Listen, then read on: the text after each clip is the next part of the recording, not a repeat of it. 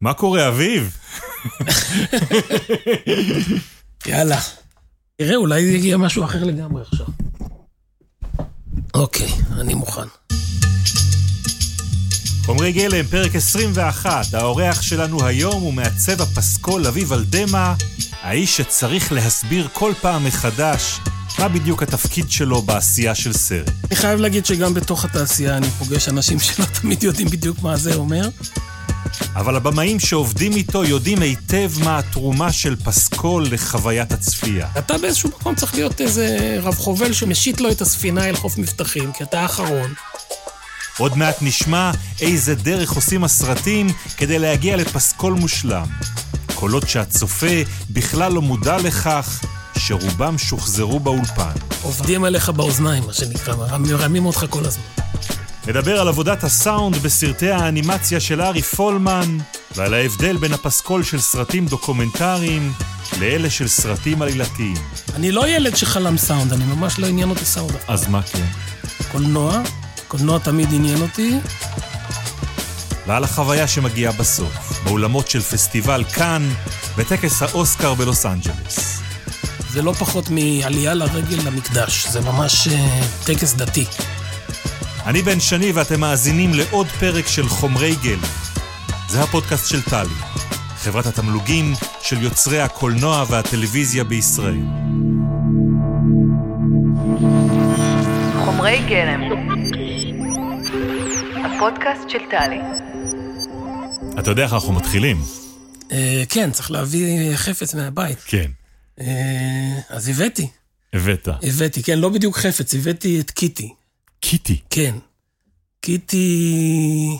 קיטי היא החברה הדמיונית של אנה פרנק, שאנה כתבה לה את היומן בעצם, היא כתבה את היומן בצורה של מכתבים, כל פרק מתחיל ב Dear Kitty. אוקיי. אה, ובסרט החדש של, של ארי פולמן, שנקרא איפה אנה פרנק, בעצם הסיפור הוא על קיטי. צריך להגיד סרט שאתה מעצב הפסקול שלו. סרט שאני, כן, זכיתי. ולמי שעוד לא יודע, הסרט החדש של ארי פולמן הוא סרט אנימציה. סרט אנימציה לגמרי. אה, וקיטי, כמו שהתחלתי קודם להסביר, היא חברה דמיונית, והיא בעצם נוצרת אה, בסרט, הצורה שבה היא, היא הופכת לדמות אמיתית, היא בעצם אה, הדיו של היומן, הדיו שאנה כתבה את, ה, את, את היומן, פתאום יוצא מתוך הדף ומתחיל לקבל צורה ובונה את הדמות הזאת שנקראת קיטי. כמו הג'יני הזה של כן, אלאדין. ממש כן. חוטי דיו כאלה מרחפים בחלל ולאט לאט בונים דמות. אוקיי. ולאורך הסרט זה קורה כמה פעמים, אני לא רוצה יותר מדי לעשות ספוילרים, אבל היא גם נעלמת וגם מופיעה כמה פעמים בסרט. ותמיד זה דרך הדבר הזה שהוא כמו דיו. וכשדיברנו... ארי ואני, לפני שהתחלנו לעבוד על הסרט, על, על איך בעצם, איזה סאונד יהיה לדבר הזה, אז אמרנו שזה צריך להיות בעצם מין אה, סאונד שהוא של, של דיו, שדיו זה משהו מימי. חיפשנו, חיפשנו אה, כל מיני סאונדים של מים שיכולים אה, להישמע כמו דיו ש, שהופך לדמות. וזה ממש היה מסע כזה ארוך, גם בספריות אפקטים עם כל מיני סוגים של מים שיש לי שם, אבל גם הרבה מאוד הקלטות. וערכנו את זה ממש מול התמונה, בניסיון לחבר את הסאונד הזה לתמונה של ההופעה שלה. ולא משנה מה עשינו, תמיד בסוף זה נשמע כמו הורדת מים בשירותים. זה, זה אי אפשר, ממש הבנו שאי אפשר לצאת מזה. זה כאילו בדמיון נשמע נורא פשוט, אבל זה ממש לא עבד. כניסיון להפוך את זה לקצת יותר קסום, אז באחד השלבים הוספתי על זה פעמונים, כמו פעמוני רוח כאלה. שזה משהו די קלישאתי כזה שתמיד עושים בסרטים, כשמופיע משהו. זה ההיעלמות הקלאסית. כן, כמו בסרטים של דיסני, אחר כך האנימטורים גם צחקו עליי נורא. כי דיסני זה... כן, מבחינתם דיסני זה כאילו סרטים ל... סרטים להמונים. זה ה junk food של אנימציה. בדיוק. אוקיי. לא, כמובן שכבודם במקום המונח. אבל... אבל, אבל, אבל משהו בפעמונים האלה בכל זאת עבד, ואמרנו, זה רק עניין של למצוא את סוג הפעמון הנכון, כדי שהוא לא יהיה באמת קלישאתי, ולמצוא איזשהו סאונד של פעמון נורא יפה ש, שיכול לספר את הסיפור הזה. ועשיתי סיבוב כזה בכל מיני חנויות מוזיקה וחנויות של כלי הקשה, והגעתי לחנות uh, שנקראת קלימבה, שנמצאת במרתף של סוזן דלל בנווה צדק. שזה מין חנות של כלי, כלי מוזיקה, אבל בעיקר כלי הקשה, כזה מוזיק, כלי הקשה מכל העולם, אפריקאים ודרום אמריקאים וכל מיני דברים כאלה מיוחדים. ומצאתי שם את קיטי, מצאתי שם את הדבר הזה. אנחנו שומעים את זה, אני אגיד תאר איך זה נראה, זה מין מקל שמחוברות אליו, מה זה שם? זה קליפות של, אה, של שקדים. קליפות של שקדים, כן, אוקיי. מיובשות כאלה, אני מניח. כן. ו... ובעצם הדבר הזה, אה, שמשחקים בו ממש מול התמונה וממש מנגנים בעצם את התנועה הזאת של הדיו הופך לדמות, אה, הוא פתאום מרגיש נורא נורא נכון. ומה שהכי מצחיק זה שכשאתה שומע את זה בלי לראות את הדבר הזה, אז זה פתאום נשמע קצת כמו מים. וזה חזר בעצם למה שחיפשנו מההתחלה, זאת אומרת, זה, זה משהו שהוא ממש, אין בו שום דבר מימי, אבל כשאתה מקשיב לו, ובסרט גם הוספנו על זה קצת אה, הדהוד כזה, מה שאנחנו קוראים ריבר. אז ככה היא נשמעת. זאת קיטי, כן. נהדר. דרך יפה אה, להציג בעצם את מה שאתה עושה. דרך מצוינת להציג אותך, אביב כן. אלדמה. אני מאוד מאוד שמח שאתה נמצא איתנו כאן. גם אתה אני. יודע, זה, זה פודקאסט לאנשי אה, אה, מקצוע בתחום, אבל לא רק. אה, ואנחנו בדרך כלל מארחים כאן אה, אה, במאים, תסריטאים, יוצרים, ופעם ב... אנחנו מוצאים מישהו שהתחום שלו בתוך התעשייה מלווה ו- ומשמעותי ו- ויכולים להרחיב איתו, והיום אנחנו רוצים לדבר איתך על, על עיצוב פסקול ועל העבודה שלך כמעצב אה, פסקול. אבל אני, לפני זה אני רוצה להציג אה, קצת מי אתה, אביב אלדבה, כי כי אני אגיד שאתה באמת מבכירי מעצבי הפסקול ש, שעובדים היום לקולנוע בישראל וגם לטלוויזיה בישראל. והדרך הכי טובה לבטא את זה היא, היא להציג את רשימת הסרטים שעבדת עליה. כשנכנסתי לראות אותם באתר אה, IMDb, יש מעל 140 פריטים שרשומים על שמך, 140 סרטים אם אתה שרשומים על שמך. אומר, אני לא ספרתי, אני לא זוכר. כן, אז אנחנו צריכים פודקאסט שלם כדי להזכיר את כולם. יסלחו לי כל הבמאים הטובים, ובאמת אה, היצירות הנפלאות ש... שעשית והיית מעורב בהן. אני, אני בחרתי רק כמה כדי שהקהל באמת יבין על איזה מנעד ועל איזה דברים שכולנו מכירים אה, אתה שקדת בשנים האחרונות. אז בסרטים עלילתיים, אם דיברת על אה, ארי פולמן קודם, אז יש גם את ולסים בשיר של ארי כן. פולמן, את כנס העתידנים שלו, ועכשיו דיברנו על איפה אנה פרנק, את הסרטים של נדב לפיד, אה, האחרון שבהם זה הברך, את הגננת שהוא, שהוא עשה קודם, את מישהו לרוץ איתו, את סרט, אה, את, את הדקדוק הפנימי, את אה, אביב אהובתי של שמי זרחין, אה, אבל גם אה, סדרות טלוויזיה, את הנערים של כן. אה, חגי לוי, את אה, פאודה. אה, את המקוללים. עונה שלישית. רק. אוקיי. בסרטי התעודה זה הסרטים של רן טל, את המוזיאון, את הסרט אה, האחרון שלו על אהוד ברק, אה, את הסרט שמוצג עכשיו על ענת גוב, את המלכה שושנה של מוריס בן מיור וקובי פראג'. אני אגיד... גם כגילוי נאות ש, שהיית מעורב גם, שעשית את עיצוב הפסקול לסרט שלי האחרון, וגם סדרות תעודה, החיים כשמועה של עדי ארבל ומויש גולדברג על אסי דיין, הסדרה הנפלאה על אה, אריק איינשטיין, וזה רק, יש גם פרסים, יש ארבעה פרסי אופיר כן. עד היום, שני פרסי אקדמיה לטלוויזיה, שבעה פרסי פורום היוצרים. אוקיי, אני חושב ש... מה שהיה צריך להוכיח... עברנו אה, את השלב המביך הזה, כן. בוא נמשיך. כן. אבל אתה יודע, גם, גם עכשיו, אני מניח אחרי שמניתי את כל הרשימה המכובדת הזאת של הסרטים, אני מניח שהרבה מהאנשים שמקשיבים עכשיו לנו לא בדיוק יודעים מה העבודה הזאת להיות כן. מעצב פסקול. אתה יודע, שומעים אותנו לא רק אנשי טלוויזיה, גם אנשים ש, שלא נמצאים... אה, כן, בתחום. אבל אני חייב להגיד שגם בתוך התעשייה אני פוגש אנשים שלא תמיד יודעים בדיוק מה זה אומר. מה זה עיצוב פסקול? כן. קודם כל יש אה, בלבול סמנטי, כי משתמשים במילים פסקול גם אה, כשמתכוונים למוזיקה של סרט.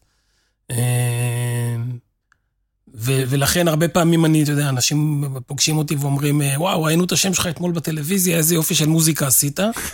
ואני צריך לתקן אותם או להגיד להם, בסדר, אני אמסור למוזיקאי, ו...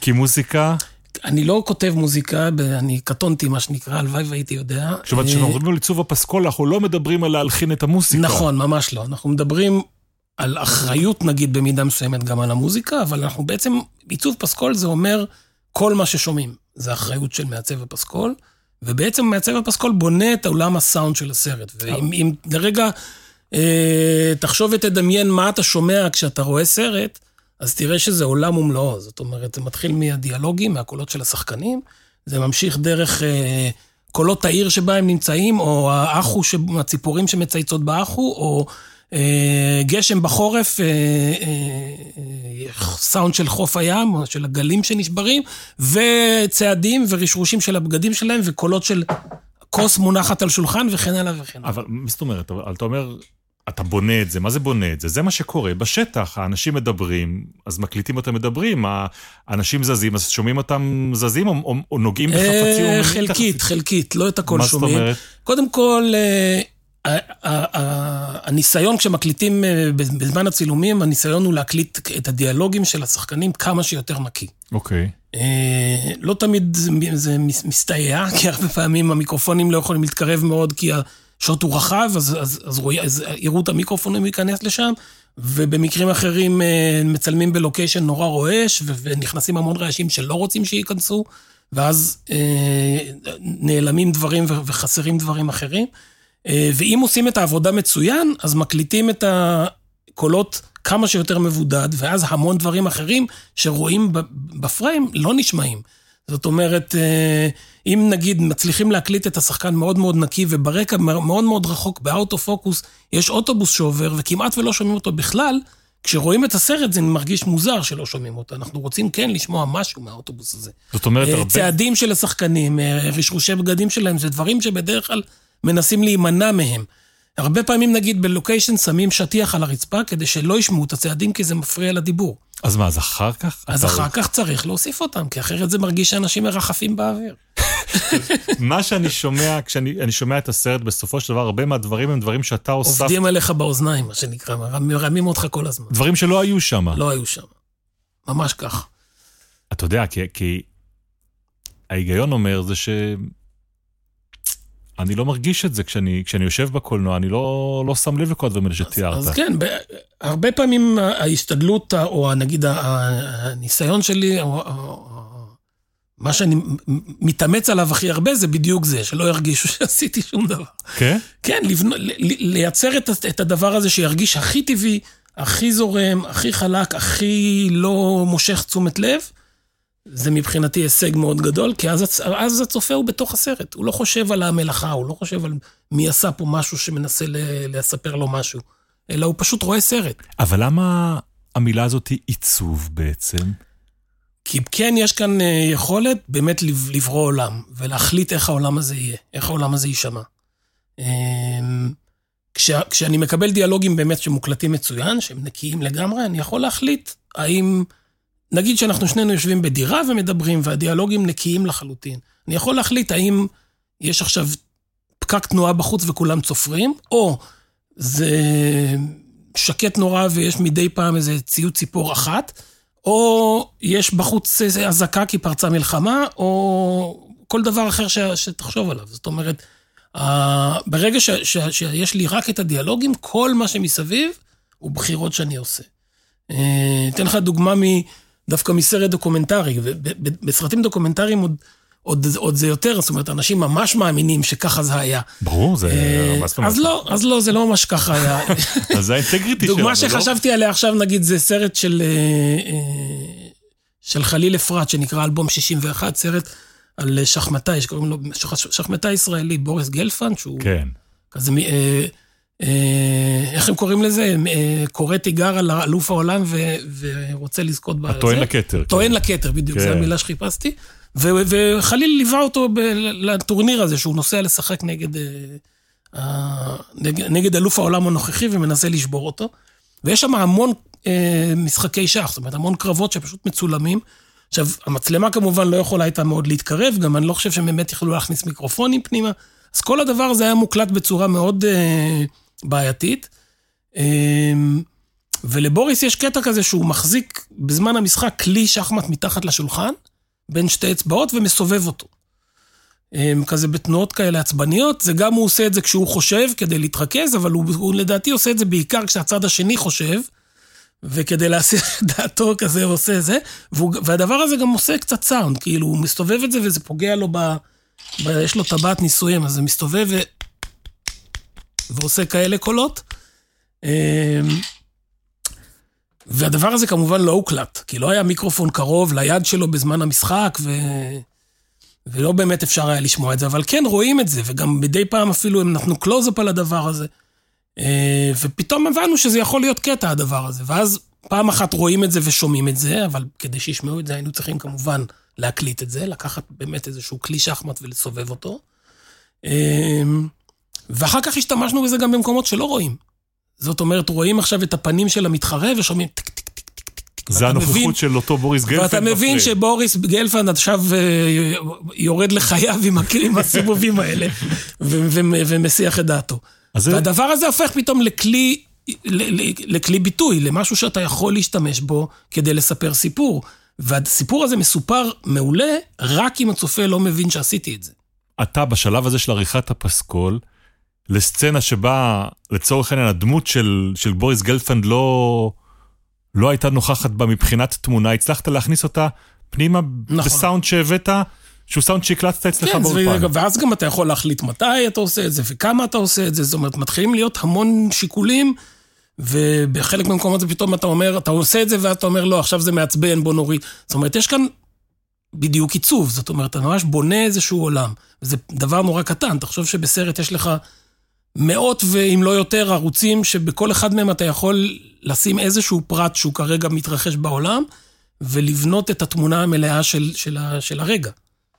בוא נדבר רגע על הרגע, כי אני חייב להגיד לך מה הרגע שבו אמרתי שאני כבר הרבה זמן אמ, ככה עם הרעיון, מסתובב עם הרעיון, דפנה ואני, להביא אותך ולארח אותך כאן אה, בתוכנית, אבל, אבל הרגע שבו אמרתי ש, שזהו, חייבים, היה הרגע שבו ראיתי תמונה בפייסבוק שלך עם טוקסידו בכאן.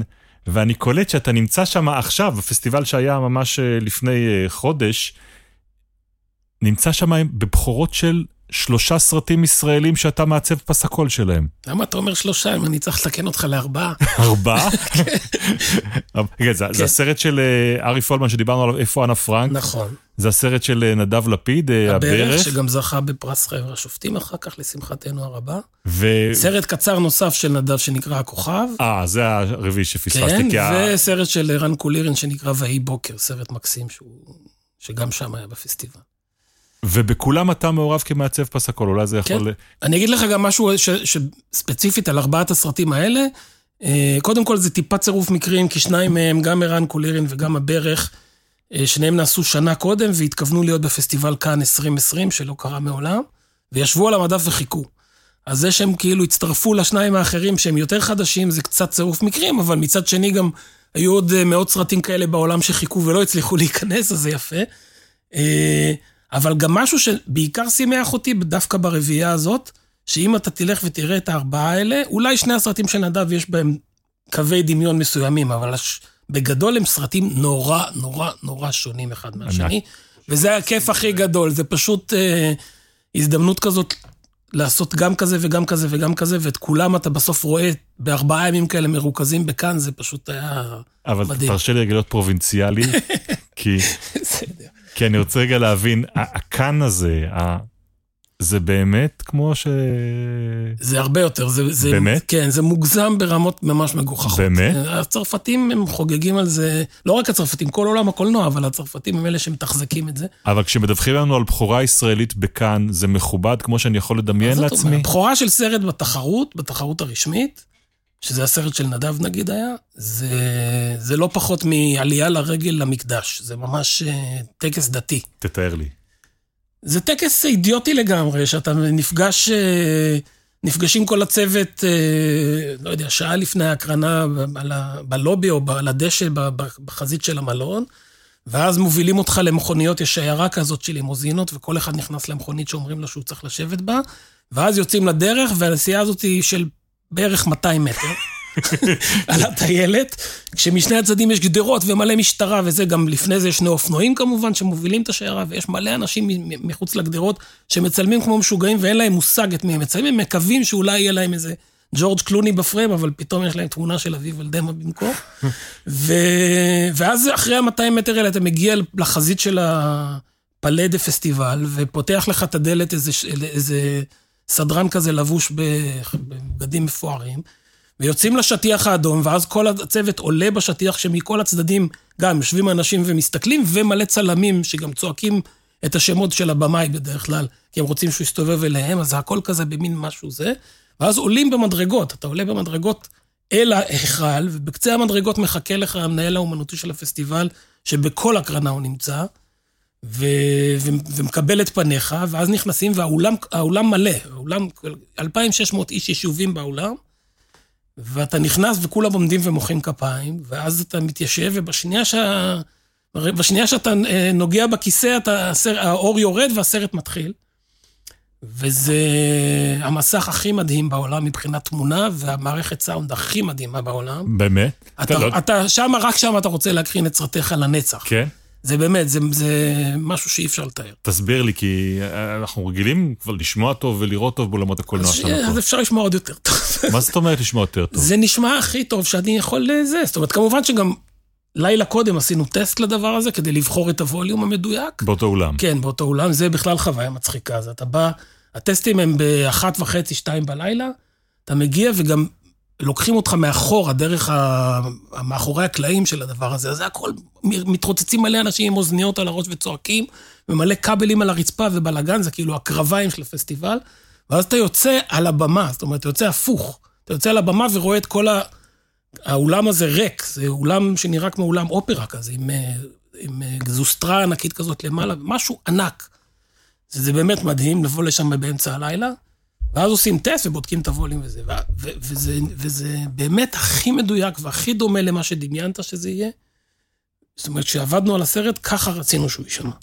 טוב, אני, אני מבין שדרך הדברים האלה שאתה מספר לנו, אז, אז מתחילים להבין מי אתה, במה אתה נוגע ומה אתה עושה, אבל עוד פרט ביוגרפי שחשוב נורא אה, להזכיר אותו, ואני מניח שגם כן מי ששומע את השם אה, אביב אלדמה, ישר אה, מתחבר אליו, ולפחות מי שנמצא בקבוצת הגיל שלי, זוכרים את אביך, את גיל אלדמה, שהיה אה, מלחין, אבל בעיקר מעבד מוסיקלי של... חתן פרס ישראל לזמר העברי. אנחנו זוכרים אותו מתוכניות הטלוויזיה שהיו עוסקות בזמר כן, הוא היה, הוא, היה, הוא היה מעבד בעיקר, הוא הלחין גם לא מעט שירים, אבל הוא היה בעיקר מעבד ומפיק מוזיקלי, ו, ובסופו של דבר עבד כל חייו ברשות השידור. אה, רוב הזמן ברדיו, אבל גם תקופות מסוימות בטלוויזיה. טוב, זה עולם אחר, אה? כן, לגמרי. הוא עובד בתור... מדינה כל חייו. אבל אתה בתור ילד מסתובב אה, באולפנים? כן, הרבה מאוד. ואומר לעצמך, זה מה שאני רוצה להיות? לא, ממש לא.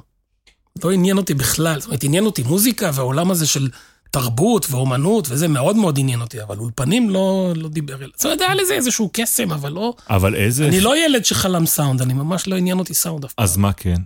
קולנוע. קולנוע כן. קולנוע תמיד עניין אותי, למרות שזה הגיע בגיל מאוחר, זאת אומרת, בתיכון נהייתי חיית סינמטקים, ממש, הייתי רואה שלושה סרטים ביום.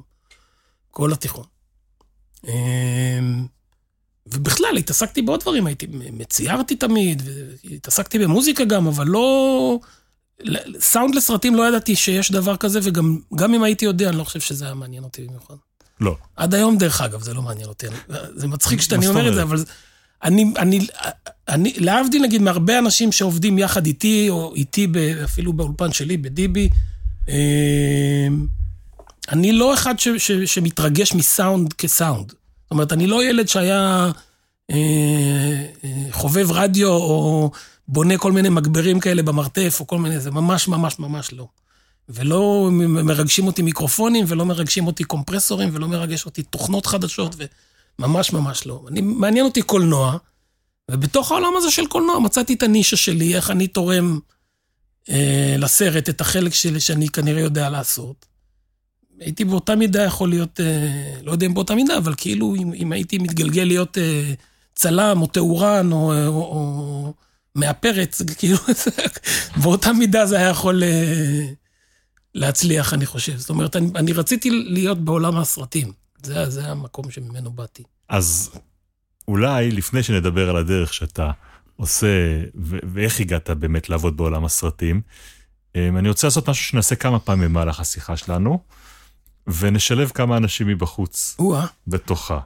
מה או-אה? אתה כבר שמעת שמעתי כמה פודקאסטים, אבל אני, האמת שכשבאתי עכשיו לפה, שכחתי מהדבר הזה, ועכשיו אני מאוד סקרן. כן, לדעת מי שואל אותך שאלות. מי זה האנשים האלה? אז כן, אה, פסטיבל כאן קטן. אתה רוצה שניתן לך לזהות את הקולות? אני מפחד לפדח. בוא ננסה לראות אם תזהה את הראשון. אביב ידידי וראי. אוקיי. האם דמיינת בשנת 2000, התיישבנו בבית קפה ביהודה הלוי, והצעתי לך לערוך אה, סאונד לפיצ'ר הראשון שלך, שמקץ עשרים שנה אתה תהיה השכינה עצמה, שליט יחיד ועליון, בכל אה, עניין אה, עריכת פסי הקול בקולנוע ובטלוויזיה הישראלים. והאם אתה חושב שב-20 שנה הבאות יצמח לנו עוד אביב על דמע מאקדמיית דיבי? טוב. חמוד. מי זה? ארי פולמן כמובן. ארי פולמן שהזכרנו אותו, כן. ארי פולמן, חברי ואהובי, אני באמת אוהב מאוד את האיש הזה, וזה ממש מרגש אותי לשמוע אותו. אה, אז כן, האמת שממש לא דמיינתי. אני זוכר טוב את הפגישה הזאת ביהודה הלוי. אה, אני, אני, לפני זה הייתי, היה לי אולפן שלי כבר, כמעט עשר שנים, בשנת 2000, כשישבנו בבית קפה ההוא. אה, זה אולפן שאבל עשינו בו כמעט רק אה, פרסומות ופרומואים, דברים קצרים. וחייבים להגיד את האמת, עשיתי גם שני פיצ'רים עוד קודם, באותו אולפן, אולפן, קראו לזה קיוטון לאולפן. אה, עשיתי שני פיצ'רים, אבל אני לא באמת סופר אותם באותה, באותה ספירה של כל הסרטים האחרים, כי עשיתי אותם לא באמת עם להבין מה אני עושה, זה היה מין משהו כזה של סרטים שכאילו היה צריך לעשות להם סאונד, ידעתי לעשות, ידעתי איך עושים את זה, אבל לא הבנתי מה זה קולנוע, ולא הבנתי, באמת לא ידעתי כלום. שניהם איכשהו נהיו סרטי קאלט כאלה, אחד ממש איזוטרי, קוראים לו ללקק את התות, של אורי ברבש. כן.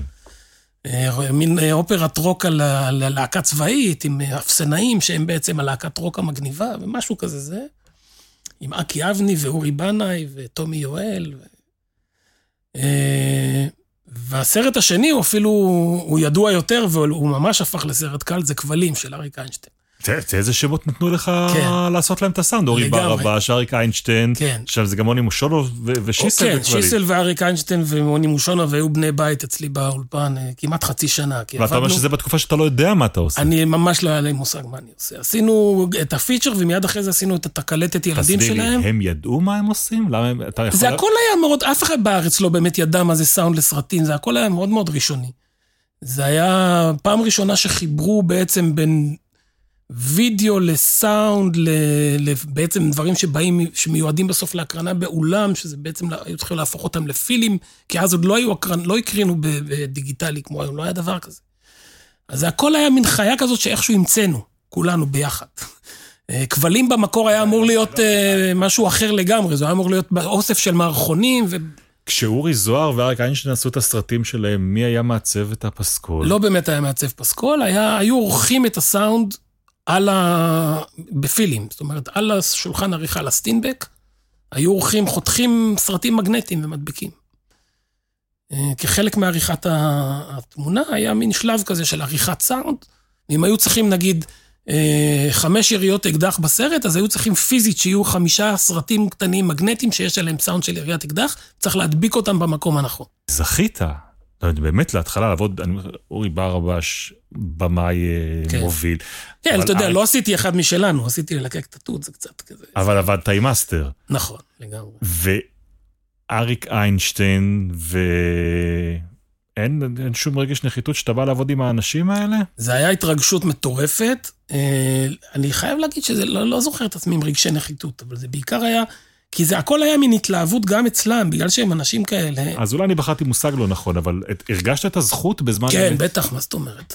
עם אריק איינשטיין, וכאילו אריק שיסל ומוני בילו אצלי באולפן קרוב לחצי שנה, עשינו את כבלים, ומיד אחרי זה את כמו גדולים שתיים, הקלטת ילדים. כן. אה, וממש, אתה יודע, הם היו באים ויושבים וזה, והיה, למרות שזה אריק איינשטיין הגדול, הוא היה בסוף בא ומדבר איתי על מה הוא ראה אתמול ב, ב, בערוץ הספורט. בספורט. כמובן. כמובן גם הוא מדבר איתך בהתלהבות אדירה על איזה תחרות כליאה למטרה או משהו, שאתה לא מבין מה הוא רוצה. אבל, אה, אבל כן, זה כמו מה שכולם מספרים, זה בדיוק, זה היה האיש. אתה יודע להגיד מה למדת מהם? למדתי מהם שיעור עצום בצניעות, קודם כל, באמת, זה כאילו מין, ובהתלהבות. בלהתלהב, למרות שזה הדבר ה... שהם עשו אחרי לא מעט דברים שהם עשו קודם, הם התלהבו כאילו זה הפעם הראשונה. ולמה אתה אומר צניעות? כי יש משהו כזה שאתה שומר על פרופורציות. אתה בא, וכאילו, אני אריק איינשטיין, אבל אני בסוף עושה עכשיו, וזה, כאילו, יושב פה בתל אביב באיזה מרתף, ועושה סאונד לסרט. לא צריך לעשות מזה סיפור. ואתה אומר כשאתה עובד בתעשייה כזאת, שאתה מוקף בהרבה אגואים ואנשים כן, וזה... מה שסיפרתי לך קודם על כאן נגיד, למה אמרתי שזה מגוחך? כי זה קצת מגוחך, כל הפאר הגדול הזה וזה. בסוף, אני באמת נהנה, זה יישמע אולי שאני סתם עכשיו אה, מתחסד, אבל אני נהנה מהעשייה יותר מכל דבר אחר. אני מאוד אוהב לחגוג ומאוד אוהב להיות בבחורות ולקבל פידבקים ולזכות בפרסים, הכל בסדר, אבל העשייה היא, היא בסוף אתה, אתה בא בבוקר לעבודה ואתה עובד במשהו שאתה אוהב, זה, זה זכות עצומה. אז נחזור לארי פולמן. כן, סליחה שברחתי ממנו. אה, הוא בא אליך. אז, אז זה קרה איכשהו במקביל, שאני התחלתי להיפרד מהשותף שלי באולפן ההוא, אה, ובאותו זמן אה, ארי כבר היה קרוב לסיום העריכה של הסרט השני שלו, הוא עשה לפני זה את קלרה הקדושה. אה, שהוא עשה באולפני דיבי, זה היה הסרט הראשון שעשו באולפני דיבי אי פעם, לפני זה באולפני דיבי היה רק אולפן מוזיקה. אה, אולפני כבר- דיבי צריך להזכיר, זה האולפן שעד היום אתה נמצא פה ועובד כן. בו, ו... ואחרי שהמייסד והבעלים המיתולוגי גיל תורן, אה, הוא לא היה מייסד, אבל הוא היה בעלים מיתולוגי ו- ועבד שם הרבה מאוד שנים, והוא גם עשה אגב את קלרה הקדושה. עוד לפני זה הוא היה טכנאי סאונד מאוד, טכנאי מוזיקה מאוד נחשב, וארי ודוב שטויר, העורך שלו, בעצם אמרו לו, אתה עשית יפה מאוד תקליטים וזה, עכשיו בוא תראה איך אתה עושה קולנוע. הוא בהתחלה לא כל כך רצה, אבל הם לחצו, והוא עשה את קלרה הקדושה.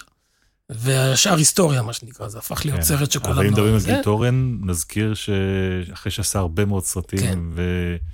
ותרומה אדירה אה, לעשייה הזאתי, נפטר לפני כמה שנים? לפני שנה וחצי, ממש בתחילת הקורונה, באמצע מרץ. של, מרץ, אמצע מרץ 2020. אה, כן. אז אה, והיום באולפן הזה, אתה יותר מאשר אה, בן בית. כן, לגמרי. זאת אומרת, אני, אני הייתי בצורה כזאת או אחרת, לא משנה, לא ניכנס לאחוזי מניות, אבל אני הייתי שותף של גיל, גם לעשייה, אבל גם באמת ל- באיזשהו שלב הפכתי להיות שותף גם באולפן. ואחרי אחרי שגיל נפטר, אני לקחתי את המושכות, והיום אני אה, הבעלים, המנהל, תקרא לזה איך שאתה רוצה. נחזור ל- לאריה, ההצעה שלו מגיעה. ואז נפגשתי גם עם ארי וענת אסולין שהפיקה את הסרט, באמת באיזה בית קפה ביהודה הלוי, וגם אה, עם גיל, גיל טורנט, ש... ולגיל אני זוכר שאמרתי שאני לא, לא יודע, שאני לא חושב שאני יודע לעשות, אה, לא יודע, לעש, איך עושים את זה, אני לא, זה נראה לי משימה ענקית וגדולה ומפחידה, ואני לא, לא חושב שאני יכול לעשות את זה. אה, ועם ארי, את ארי הכרתי טוב מאוד גם קודם, אבל לא עבדנו אף פעם ביחד. הוא עבד, הכרתי אותו, היכרות יותר קרובה, הכרתי אותו דרך אשתי שרון, שערכה איתו כתבות לעובדה. שרון אלוביק, אה, עורכת אה, סרטים, כן. וערכה שנים רבות אה, בעובדה עם אילנה בעצם דיין. מהעונה הראשונה, לדעתי, משהו כמו עשר שנים, היא הייתה העורכת הראשית של גם אני הכתבות שם. זכיתי עוד לעבוד אה, עם שרון אה, על הכתבה הראשונה שלי בעובדה. וואלה. כן, הנה. כן. אז, אז דרך שרון הכרתי את ארי וזה, אבל לא עבדנו אף פעם ביחד. ואז פתאום בא בן אדם כזה, ועם, עם, עם, שאני כל כך אהבתי את הדברים שהוא עשה עד אותו רגע וזה, אז, אה, ומציע לך כזה דבר, זה היה מאוד קשה לסרב. כמו שאמרתי לך, היו לי המון חששות, זאת אומרת, לגיל, אה, מול גיל כן חשפתי את החששות, מה שלא חשפתי מול ארי. אה, וכן, ובעצם היום אני, הסרט הזה שנקרא Made in Israel, שעשינו אחר כך ביחד, ו... אז אני היום בעצם סופ... בהרבה מובנים סופר אותו בתור הסרט הראשון שעשיתי פעם, כי זה באמת היה פעם ראשונה שנכנסתי לעשייה הזאת בצורה הנכונה ועם הדרכה נכונה, וגיל אז, כשהבעתי את הח- את החששות, אז גיל אמר לי, קודם כל אני בטוח שאתה יכול לעשות את זה, וב' אם אתה תיפול באיזשהו אופן, אני אתפוס אותך. אבל מה זה הדרכה? כי גם הלכת ללמוד זה- את התחום, לומדים אותו איפשהו? לומדים אותו היום מאוד. אני, לא- אני, כשאני נכנסתי לדבר הזה, לא ממש, זאת אומרת, היו בתי ספר לסאונד, אבל לא היו בתי ספר לסאונד לסרטים, וגם אם כן, אז לא בארץ. מה צריך ללמוד? צריך ללמוד סאונד, קודם כל. מה זה כלומר, סאונד זה המון דברים. זה, זה, מה זה סאונד, מאיך הוא נוצר, פ- פיזיקה, ו- ומיקרופונים, ו- ומגברים, ו- ו- ורמקולים, וקומפרסורים, ואין ספור דברים. מכשירי הקלטה, כל מיני דברים כאלה. אה, והיום זה הרבה מאוד מחשבים גם, תוכנות. אה, זה לגבי סאונד, אבל כשאתה לוקח ומוסיף על זה גם קולנוע, אז אתה צריך ללמוד קצת קולנוע, להבין מה זה cut ומה זה long shot ומה זה קלוסאפ ומה זה כל מיני דברים כאלה. וגם אה, איך סאונד יכול לעזור לסרט, כל הדברים שקודם דיברתי עליהם, על, על בנייה של עולם לסרט וכן הלאה. והיום יש בתי ספר שמלמדים את זה, בהרבה מאוד, בעולם אגב, בחלק מהמקומות זה בתי ספר לקולנוע שיש בהם מגמה, מגמה לסאונד. במקומות אחרים יש בתי ספר לסאונד שיש להם מגמה לסרטים. אה, אבל זה, כך או כך, זה, זה מקצוע שהוא מאוד מאוד ספציפי. אבל התחום הזה ב, בארץ עם תעשייה כמו שיש לנו, שואל ארי, יכול לגדל עוד, אה, עוד אנשים? אז, יש מספיק נפח של כן, עבודה? כן, כן, יש, יש, יש דרישה, זאת אומרת, יש צורך בעוד הרבה אנשים, אנשים טובים. זה משהו שהוא, שאני עסוק בו הרבה מאוד. היום, בעמדתי בדיבי, אני מתעסק הרבה מאוד. אני עובד מאוד מאוד קשה ב, בלנסות לגדל דור חדש. זאת אומרת, יש שם אנשים מצוינים, נבחרת מדהימה של אנשים, ש, ש, שהיום הרבה מהם כבר מעצבים פסי, פסי קול של פיצ'רים בזכות עצמם. ואני מנסה לגדל עוד ועוד כאלה, כדי ש, שבאמת יהיה, יהיה תשובה לכל ה, מה שהשוק רוצה. אתה הזכרת את הסרט, אה, את הסרט הזה של הארי מייד אין ישראל, אבל בשלב מסוים הוא עושה איזשהו שינוי באופן שבו הוא עובד עם ולסים בשיר, ועובר ל... לאנימציה, אתה נמצא שם גם. כן, זה קרה עוד קודם. אחרי מייד אין ישראל עשינו ביחד סדרת דוקו ש... מיתולוגית כזאת, שנקראת החומר שממנו עשויה אהבה, אה, ששם בעצם פעם ראשונה היה אנימציה. אה, ובעצם זה היה מין כזה, כולם ביחד לומדים את הפטנט הזה של מה זה דוקו באנימציה. סוג של המצאה שאף אחד לא חשב עליה קודם. אבל ברגע שזה קרה, זה היה ברור שזה... שזה שיש פה פטנט. ואני זוכר את עצמי עומד במטבח בדיבי, מדבר עם ארי בטלפון, והוא אומר לי, תשמע, אני הולך לעשות סרט על מלחמת לבנון, פיצ'ר באנימציה. ואני אומר לו, תגיד, מה, אתה נורמלי? פיצ'ר שלם באנימציה, וכאילו, למה? ומלחמת לבנון, כאילו... דוקו באנימציה, בלבנון, והוא במשך איזה 40 דקות הסביר לי, וכשסגרתי את הטלפון זה היה מבחינתי כאילו כבר ראיתי את הסרט. זאת אומרת, זה ממש אה, היה לי ברור לגמרי שיש פה משהו מדהים. טוב, זה בטח עניין לשיחה שלמה כן. עם, עם ארי פולמן על, ה, על אנימציה, אבל דווקא מעניין אותי מהכיוון שלך, של הפסקול. Mm-hmm. בעצם, זה אומר שהעבודה שנדרשת ממך בסרט אנימציה היא הרבה הרבה יותר גדולה. אין סאונד אותנטי בכלל כשמדובר נכון, באנימציה. נכון. אה, כן, ציורים מן הסתם לא, לא מוציאים קולות. אה, וכשאתה בא לעשות סרט אנימציה, אז אתה, אתה צריך קודם כל להסתכל על מה שאתה רואה ולנסות להבין איך הדברים אמורים להישמע, אבל גם אתה יכול להמציא. נתתי בתחילת השיחה את הדוגמה הזאת של הסאונד של קיטי נגיד, אבל יש ספור כאלה, זאת אומרת, אה, גם דברים שהם כביכול ריאליסטיים, אתה יכול להחליט איך הם יישמעו, אתה יכול להחליט אה, אם אתה רוצה שהם יישמעו בכלל, ואם כן, אז איך. זאת אומרת, יש כאן אה, עולם שלם של... אתה מעדיף את זה? אתה מבין מה מושך את ארי פולמן מה החירות שהאנימציה נותנת לו, או מה המקום שהיא נותנת לו? כן, אני לא חושב שזה, זה, זה, זה, כשמדובר על ארי, זה, זה, או על יוצרי אנימציה, אני חושב שזה משהו אחר. זאת אומרת, החירות שלהם היא, היא באמת בלברוא כל דבר שיש בדמיונם, ומבחינתם לצייר סצנה של, של אה, מלחמה עם טנקים וזה, לעומת... לצייר אה, בן אדם אה, רץ לבד על החוף, זה די דומה, זאת אומרת, בסוף מציירים את זה. סרט אנימציה מאפשר חירות מוחלטת. אתה יכול גם שהטנק הזה, תוך כדי הצילום, יהפוך לבת יענה, אם תרצה. זאת אומרת, זה, זה מה שבא לך. כן, אבל בסאונד? בסאונד יש את החירות הזאת גם, אבל אני חושב שבאיזשהו אופן, לפחות בתפיסה שלי, הסאונד לסרט אנימציה בסוף צריך להיות די דומה לסאונד של פיצ'ר. זאת אומרת, אני חושב שנגיד, בכל מה שקשור, נגיד, דיברתי לא מעט קודם על צעדים. Mm-hmm. אז כשאני מקליט צעדים לסרט אנימציה, אני, בלי הרבה לחשוב על זה, תמיד הם יהיו טיפה יותר קריספיים כאלה. זאת אומרת, תהיה בהם... מה זה אה, מקליט צעדים? זה כמו שאני מכיר מסרטי הקולנוע על, על האיש עם המזוודה שעושה... ברור, כן. כן. זה לא אני באופן אישי, לצערי, אני לפעמים אני חוטא בזה קצת, אבל יש מקצוע שלם בתחום הזה שנקרא אומן פוליז. עדיין קיים? האיש זה לדעתי? התחום היחידי ב, ב, ב, בסאונד בטוח, אבל אולי אפילו בכלל בקולנוע שקוראים לו אומן. אומן פוליז, ולשמחתי יש לנו בדיבי היום לפחות ארבעה אנשים שיודעים לעשות את זה נפלא.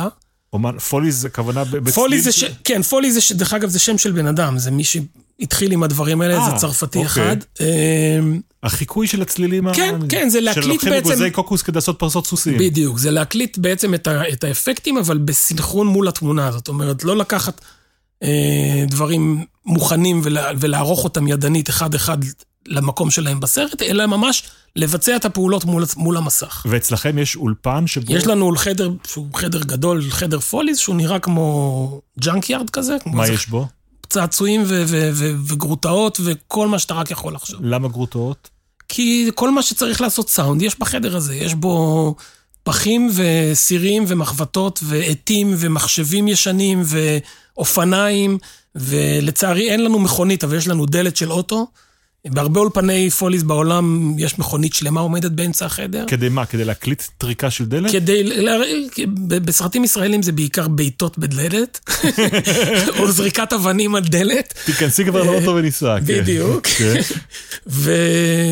וכל מה שאתה רק יכול לחשוב עליו, קסדות של אופנוע, אה, אה, זה, ולגבי הצעדים, יש שם מאות זוגות נעליים מכל מיני סוגים וגדלים, ו- והסוגי סוליות, עקבים, או גומי, או כל מיני כאלה, והרבה מאוד משטחים על הרצפה.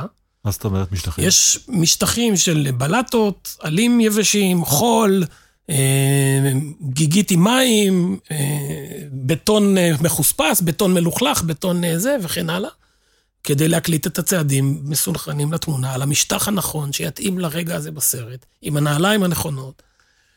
אה, אנחנו צריכים- האמת, היינו צריכים להקליט את הפודקאסט בחדר הזה. נכון. ואז אז הייתי עושה לך, נותן לך דוגמאות תוך כדי. אבל אני אתן לך דוגמה, באביבה אהובתי, דרור קרן משחק את אה, בעלה של אה, אביבה, שזה אסי לוי, והוא איש קשה עם יום כזה, מובטל, שכל ההליכה שלו היא כבדה כזאת, והוא כולו כזה... ושמי, שהוא הוא, הוא אחד הבמאים היחידים שאני אה, עובד איתם, שגם בא ל, ל, לפגישה עם אנשי הפוליז מראש, שהם מזרחים. כן, שמי זרחין. אמ, בא והסביר להם ש... שבצילומים הם נתנו לדרור בכוונה נעליים שגדולות עליו בשתיים או שלוש מידות, כדי שההליכה שלו תהיה כבדה יותר. כדי שיהיה לו קשה... שהתנועה תראה... התנועה תיראה כזאת, הוא סוחב את הרגליים קצת, כי הרגל לא יושבת טוב בתוך הנעל. ואז בעצם לקחנו את הנעליים האלה מהצילומים, והקלטנו איתם, וזה באמת יצר איזה מין משהו כזה מאוד uh, כבד, אבל גם הוספנו בנפרד, לדעתי עשינו את זה עם נעל אחרת, שכל פעם שהוא הולך עם רגל ימין, יש גם מין חריקה קטנה של האור, מין כזה... שהאור טיפה חורק, ורק עם רגל ימין. וזה, ואתה אתה לא שם לב לזה כצופה, אבל אתה, זה, זה חלק מהאפיון של הדמות, שהיא כזאת, היא, לא הכל הולך לטוב, וכאילו היא משהו שם, משהו כבד ולא, ולא מהוקצע. אבל וזה בא מהסאונד של הצעדים, זה לגמרי בא והסאונד הזה משם. של הצעדים הוא סאונד שנברא לחלוטין בחדר הפול. לגמרי. זה לא מה שה... גם אם היה מיקרופון מאוד טוב לא, לא. בסט, אי אפשר להקליט אי אפשר. להקליט את זה כמו שצריך, ממש לא. טוב, זה מביא אותי לשואל הבא. אוקיי, הוא התארח כאן בתוכנית, אוקיי. אבל uh, רצינו להביא ז'אנר אחר לחלוטין. אם דיברנו קודם uh, עם ארי פולמן והזכרנו uh, סרטים עלייתיים ואנימציה, uh, ביקשנו מרן טל, אה, אוקיי. במאי דוקומנטרי, שעבד איתך גם הרבה, אה, להציג לך שאלה. היי אביב, סאונד, סאונד, סאונד. דבר מאוד חמקמק, תמיד מגיע בסוף. אה, לא מתייחסים אליו הרבה פעמים אה, בשיא הרצינות כמו שצריך, אבל הוא הכי חשוב בעולם. אז אולי תספר על איזשהו מקרה או שניים שבאמת, באמת, הסאונד שייצרת אה, פתאום אה, נמצא במרכז הסרט, או ששינה את המהות של הסרט. או לקח אותו למקום סגנוני יותר מובהק, אה, כי בדרך כלל אני משער שהסאונד תומך איזה חזון מוקדם יותר של הסרט. ואיזה כיף לעבוד איתך תמיד. ביי. חמוד רן. אה, אנחנו ממש בימים אלה עובדים על סרט אה, חדש ביחד, שזה מאוד מרגש. הסרטים עם רן, בניגוד למה שהוא אמר בהתחלה, ש, שלפעמים מוזנח ולא תמיד נותנים לו תשומת הלב, בעבודה עם רן טל זה, זה תמיד מלוא תשומת הלב, וזה תמיד מתחיל הרבה הרבה הרבה לפני שבעצם אני נכנס באמת לעבוד. זאת אומרת, המון שיחות מקדימות, לפעמים עוד לפני שהוא יוצא לצילומים אנחנו כבר מדברים, לפעמים, ובוודאי בתקופת העריכה אנחנו נפגשים הרבה כשמדובר פעמים. כשמדובר בסרט דוקומנטרי? כן, לפעמים יש מחשבה מראש על כל מיני דברים. על הסאונד בסרט? כן. כן. תן לי דוגמה למה זה, מה זה מחשבה מראש של סאונד. הרי בדרך כלל, באמת, מי שמכיר את השלבים של עשיית הסרט, כמו שאומר רן, הפגישה איתך מגיעה בסוף. בדרך כלל מגיע השלב שבו מעצבים את הפסקול, כן. הוא שלב שהסרט כבר ערוך, בטח תראה, בסרטים, בסרטים עלילתיים יותר קל לי לתת דוגמאות לזה, כי באמת זה יכול להיות עניינים אפילו טכניים הכי זה, שאתה חייב לעלות עליהם מראש. ויכול להיות שאם לא הייתי מעורב בשלב מוקדם, אז, אז, אז היה מתפקשש משהו. למשל? אמ, סרט שעשיתי סתם, זו ממש דוגמה מצחיקה, אבל עשיתי סרט לפני כמה שנים שנקרא הלהקה האחרונה בלבנון, סרט, כן. קומדיה כזה, שבשלב ממש מוקדם בסרט, בתחילת הסרט, הם, הם מורידים את הבגדים והם מתרוצצים עם תחתונים אחרי זה, לדעתי, משהו כמו 20 דקות. כן, מה זה, זה, זה להקה צבאית ש... שנשארה... שכן, ששוכחים אותה שם כשעוזבים את לבנון. שכחו אותה אחרי הנסיגה בלבנון מעבר בדיוק. לגדר, והם צריכים למצוא את הדרך חזרה הביתה כן. לבד. ואני קורא את התסריט, ואני קורא את התסריט עוד לפני שהם יצאו לצילומים. הם מורידים את הבגדים כי הם לא רוצים שיראו שהם, שהם צה"ל, אז הם מורידים את המדים. כן. ומתחילים לברוח כי החיזבאללה בעקבותיהם, לא חשוב, סיפור זה. ו- ואני קורא את התסריט ואני אומר לעצמי, רגע, הם מסתובבים עכשיו בלי בגדים 20 דקות. איפה בדיוק שמים עליהם מיקרופונים? כי הרי הרבה, הרבה מה, מהסאונד אנחנו לוקחים ממיקרופון שנקרא נק מייק, או ויירלס קוראים לזה לפעמים, שבעצם זה מיקרופון אלחוטי, שדבוק מתחת לבגדים, והוא קל מאוד לעבוד איתו, כי הוא קרוב לשחקן, והוא לא צריך את הבומן הזה שרץ אחריו ומנסה להקליט. ואי אפשר, אין איפה להחביא מיקרופון על אנשים ערומים. ו... ואז התקשרתי למקליט של הסרט, והוא אומר לי, ברור, אני גם מיד קפצתי. ו... זאת אומרת, שנינו היינו שני האנשים היחידים בכל ההפקה שמיד הבינו שיש כאן עניין. שלא יהיה דרך להקליט את הסאונד. כן, ואז יהיה דרך להקליט את הסאונד, אבל צריך לחשוב על זה מראש. זאת אומרת, צריך לאפשר תמיד, אם נגיד מצלמים סצנה בלונג שוט, ואי אפשר להתקרב עם המיקרופון, אז, אז, אז חייבים לאפשר גם צילומים בקלוזאפ לדבר הזה, כדי שלפחות משם יהיה את, המ, את הדיאלוג. Okay. אוקיי. או לעשות מה שנקרא wild ים, שזה אומר לקחת את השחקנים, אחרי שצילמנו את הסצנה, לוקחים אותה הצידה, ומביימים שוב את הסצנה רק בשביל סאונד. ומקליטים את הכל עוד פעם. אמ, או להחביא כל מיני מיקרופונים על הסט בכל מיני מקומות, אם הם יושבים באיזה חדר או באוטו. או ב...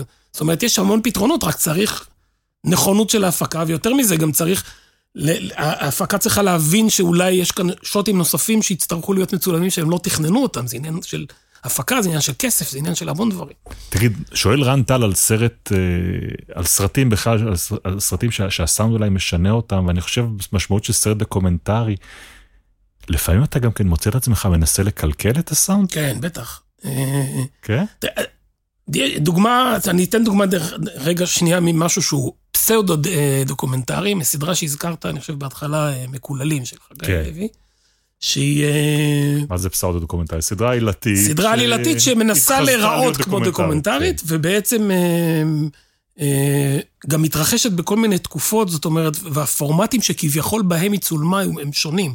יש שם בהתחלה 8 מילימטר, אחרי זה 16 מילימטר. כביכול סרטים שחגי לוי צילם בתור ילד. כן, אז בהתחלה הוא מצלם כן. במצלמת פילם ביתית כזאת, אחר כך הוא מצלם במצלמה טיפה יותר משוכללת, אחר כך הוא עושה כתבות בטלוויזיה, זה מצולם כאילו ב-16 מילימטר ומוקלט על אה, טייפ סלילים, ואחר כך הוא עובר לוידאו, אז פתאום יש אה, VHS וכל מיני פורמטים אחרים של וידאו, וכדי שזה יהיה אותנטי, אתה צריך לקלקל את הסאונד, את הקלקול הנכון לכל פורמט, ו... בהתחלה הייתה מחשבה להקליט את זה ככה. אתה שואל על המעורבות שלי מראש, אז אני הייתי מעורב בדבר הזה הרבה לפני שזה צולם. אה, לצאת בשטח ולהקליט לצ... אותו עם מכשיר הקלטה פחות כן, משוכלל. כן, גם להקליט וגם לצלם, עם, עם, עם המצלמה ועם הסאונד המתאים לפורמט. אבל זה היה טיפה סיכון, והחליטו שרוצים בכל זאת יותר שליטה על הדבר הזה. ואז באמת מצאנו את עצמנו יושבים ועושים את כל הדברים ש... שבדרך כלל אני מנסה לנקות, מצאתי את עצמי מייצר אותם. זאת אומרת, מכות במיקרופון, וכל מיני שריטות על הסרט, והיס כזה של הטייפ, כל מיני סאונד מעצבן כזה. ולפעמים יש איזה חלקי מילים שנעלמות כי השחקן הזיז את הראש הצידה והתרחק. כל מיני קלקולים כאלה שפשוט המצאנו, וכדי ליצור את הדבר הזה. היה משהו במה שרן אמר, אמ, שאני מאוד מכיר אותו. הסאונד הרבה פעמים סובל מהעובדה שאנחנו מדיום אה, ויזואלי של קולנוע, זאת אומרת, הרבה פעמים הדברים... שמת לב מה אמרת, אמרת מדיום, מדיום ויזואלי של קולנוע, כשהמילה קולנוע היא מורכבת מקול ונוע, לא כשהקול הוא ראשון. נכון, אוקיי, אתה... לא, אני, אני, אני אבטא את זה ממה שאתה מכיר, בסט.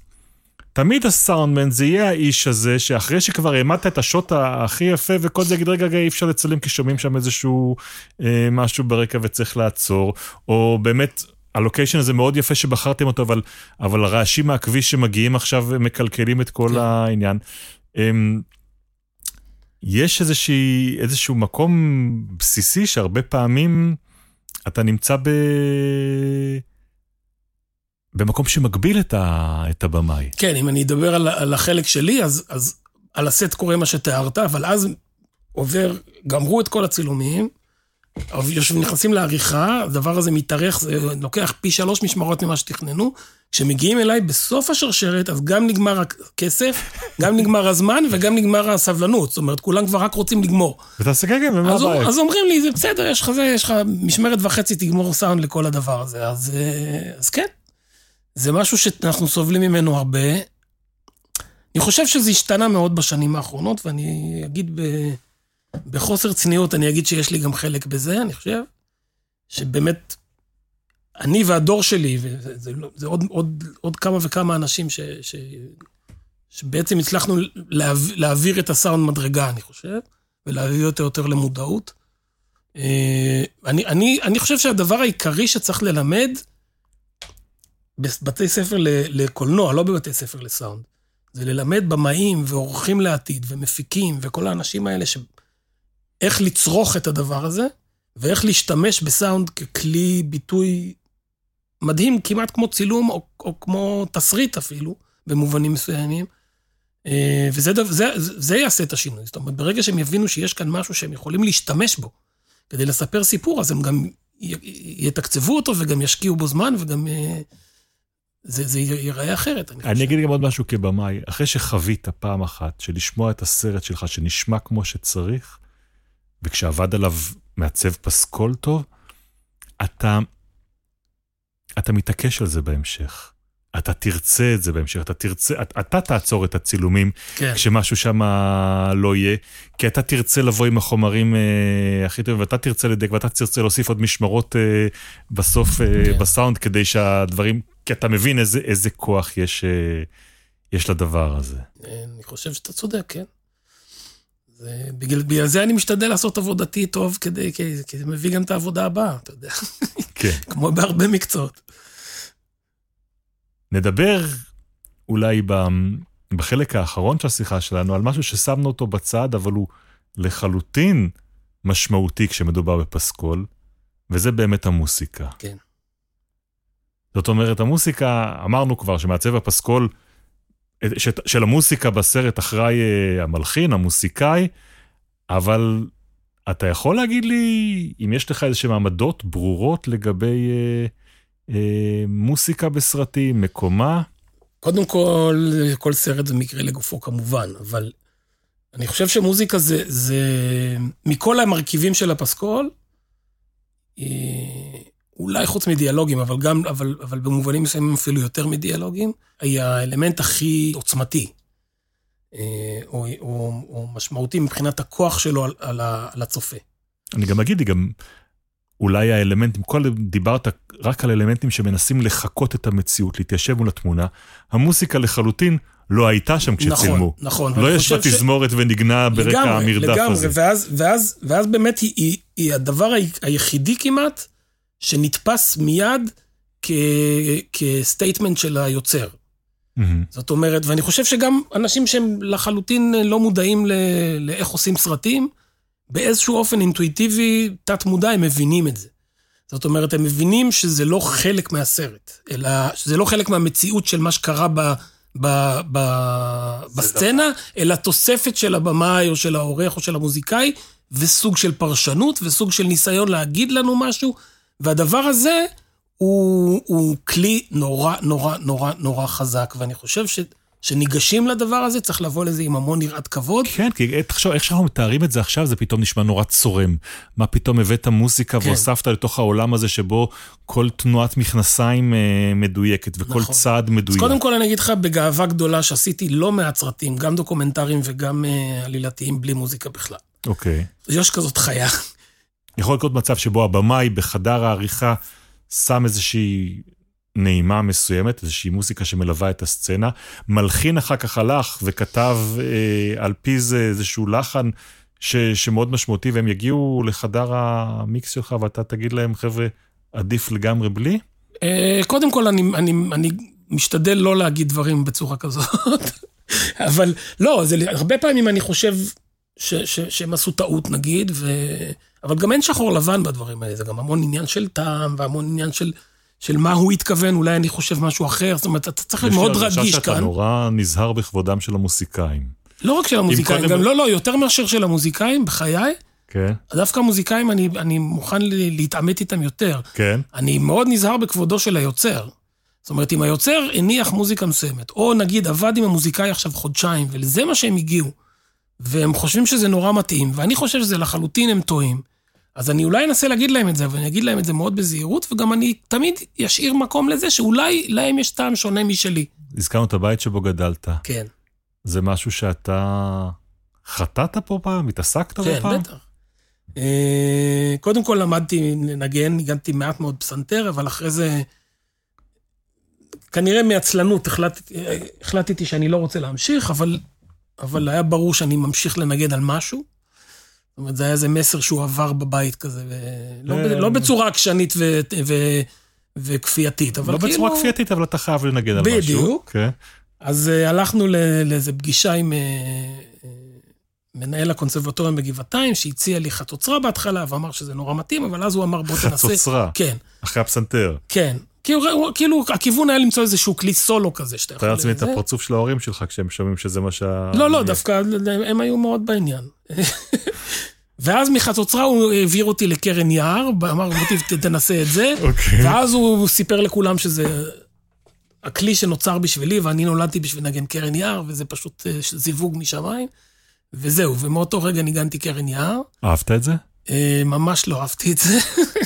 זה כלי נורא נורא קשה, וכלי נורא מתסכל גם, כי הוא נורא קשה להפיק ממנו צליל, ויותר קשה להפיק את הצליל הנכון, המדויק.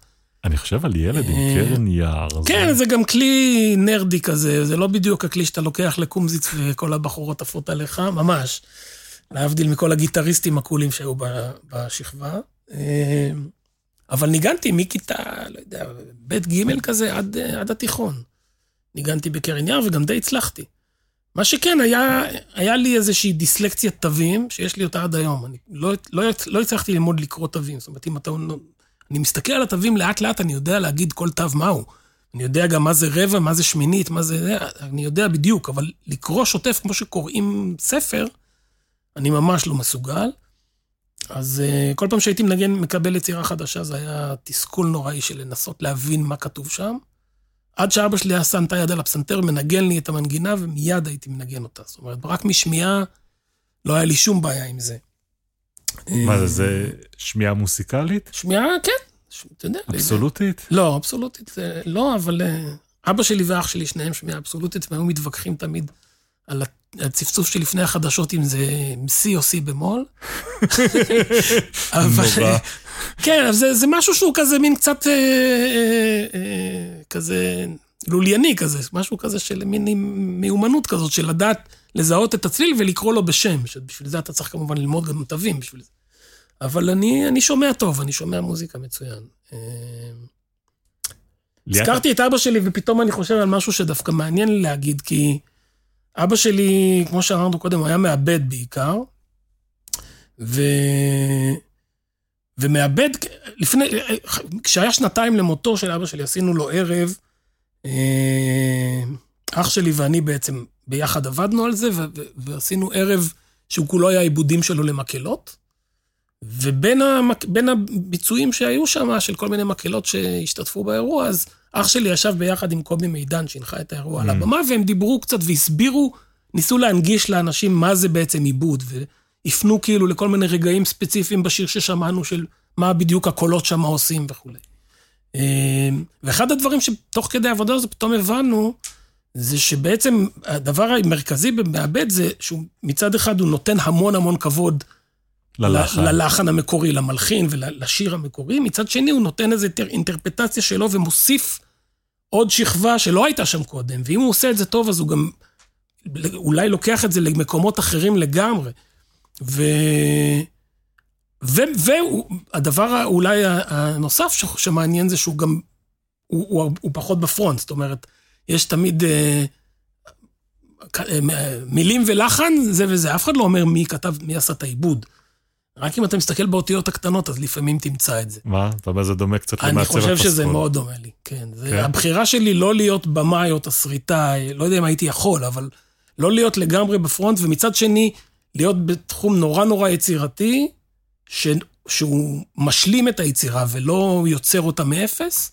זאת אומרת, אני לא, אני לא יזם באופי שלי, אני לא כאילו בן אדם שיכול לברוא יש מאין, אבל כשיש כבר יש, אני יכול להוסיף לו עוד, יש, עוד, עוד כמה ישים כאלה עליו, ולבנות איזו יצירה יותר משודרגת.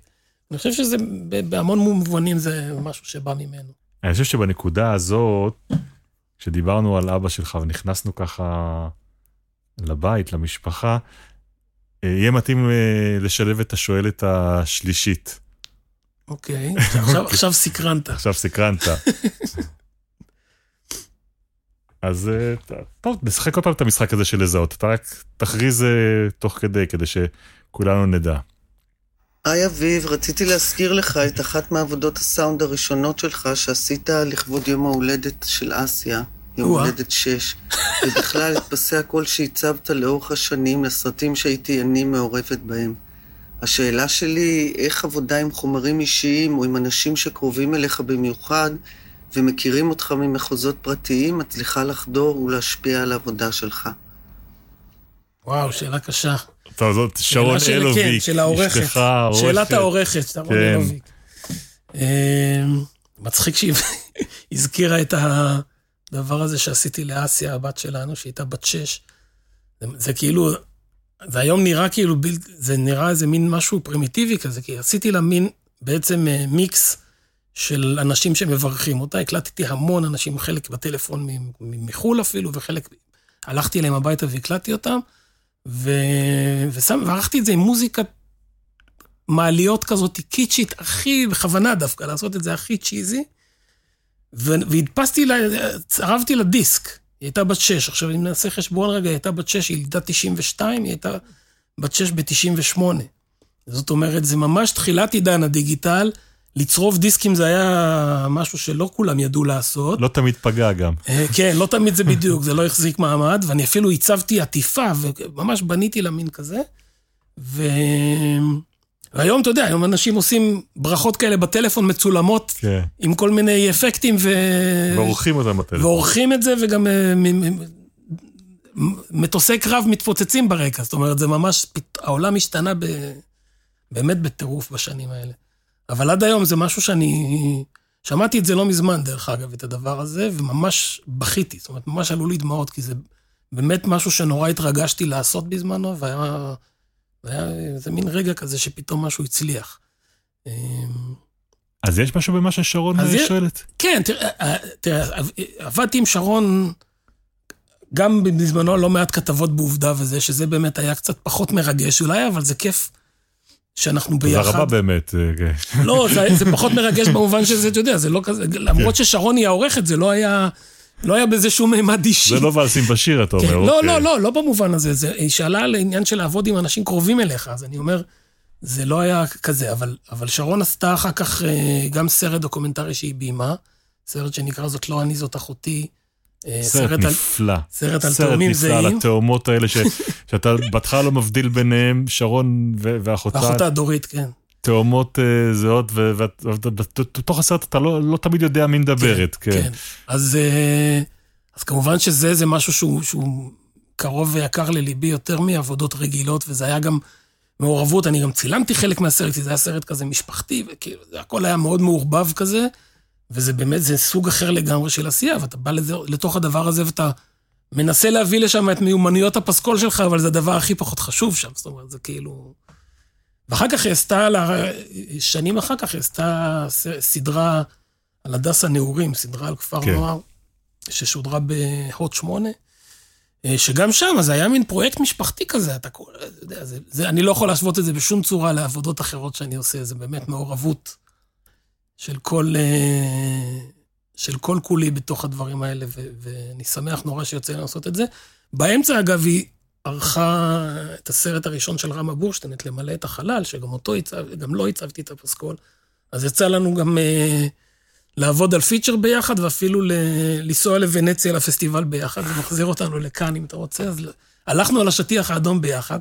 כ- כיוצרים, לא כ- כבני זוג, כשני יוצרים שבאים לחגוג את הסרט שהם עבדו עליו, וזה נורא נורא כיף, זה באמת הכי כיף. כן, אבל מה שגם באמת ניכר, גם באמת באנשים שגם דיברו כאן, דיברו רן טל ו- וארי פולמן, שיש איזשהו קטע של אמ, משפחתיות גם בתוך אה, העשייה, שיש כמה יוצרים שיש לך איתם קשר שהוא כזה. כן. ואני שומע את הדברים שאמר לך ארי, ואני גם כן חושב על זה שזה לא ברור מאליו שמעצב הפסקול יהיה שם בכאן, או אתה גם היית ב...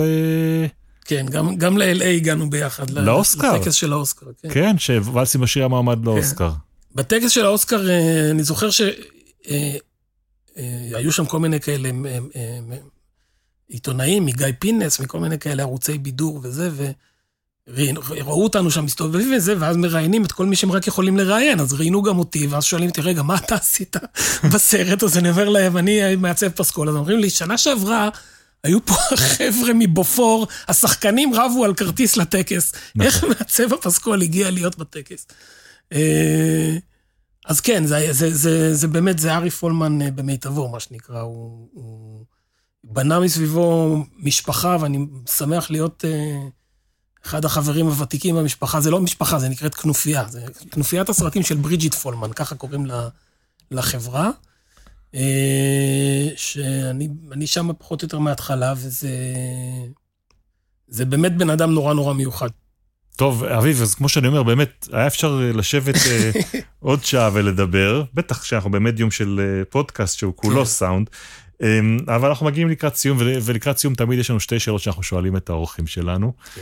והראשונה היא, נתת הרבה כאלה, אבל, אבל אם באמת היית יכול לבחור לעצמך עצה, אה, טיפ למישהו שנמצא בתחילת הדרך, בתחום שלך, אה, או בכלל בתחום ש, ש, שלנו.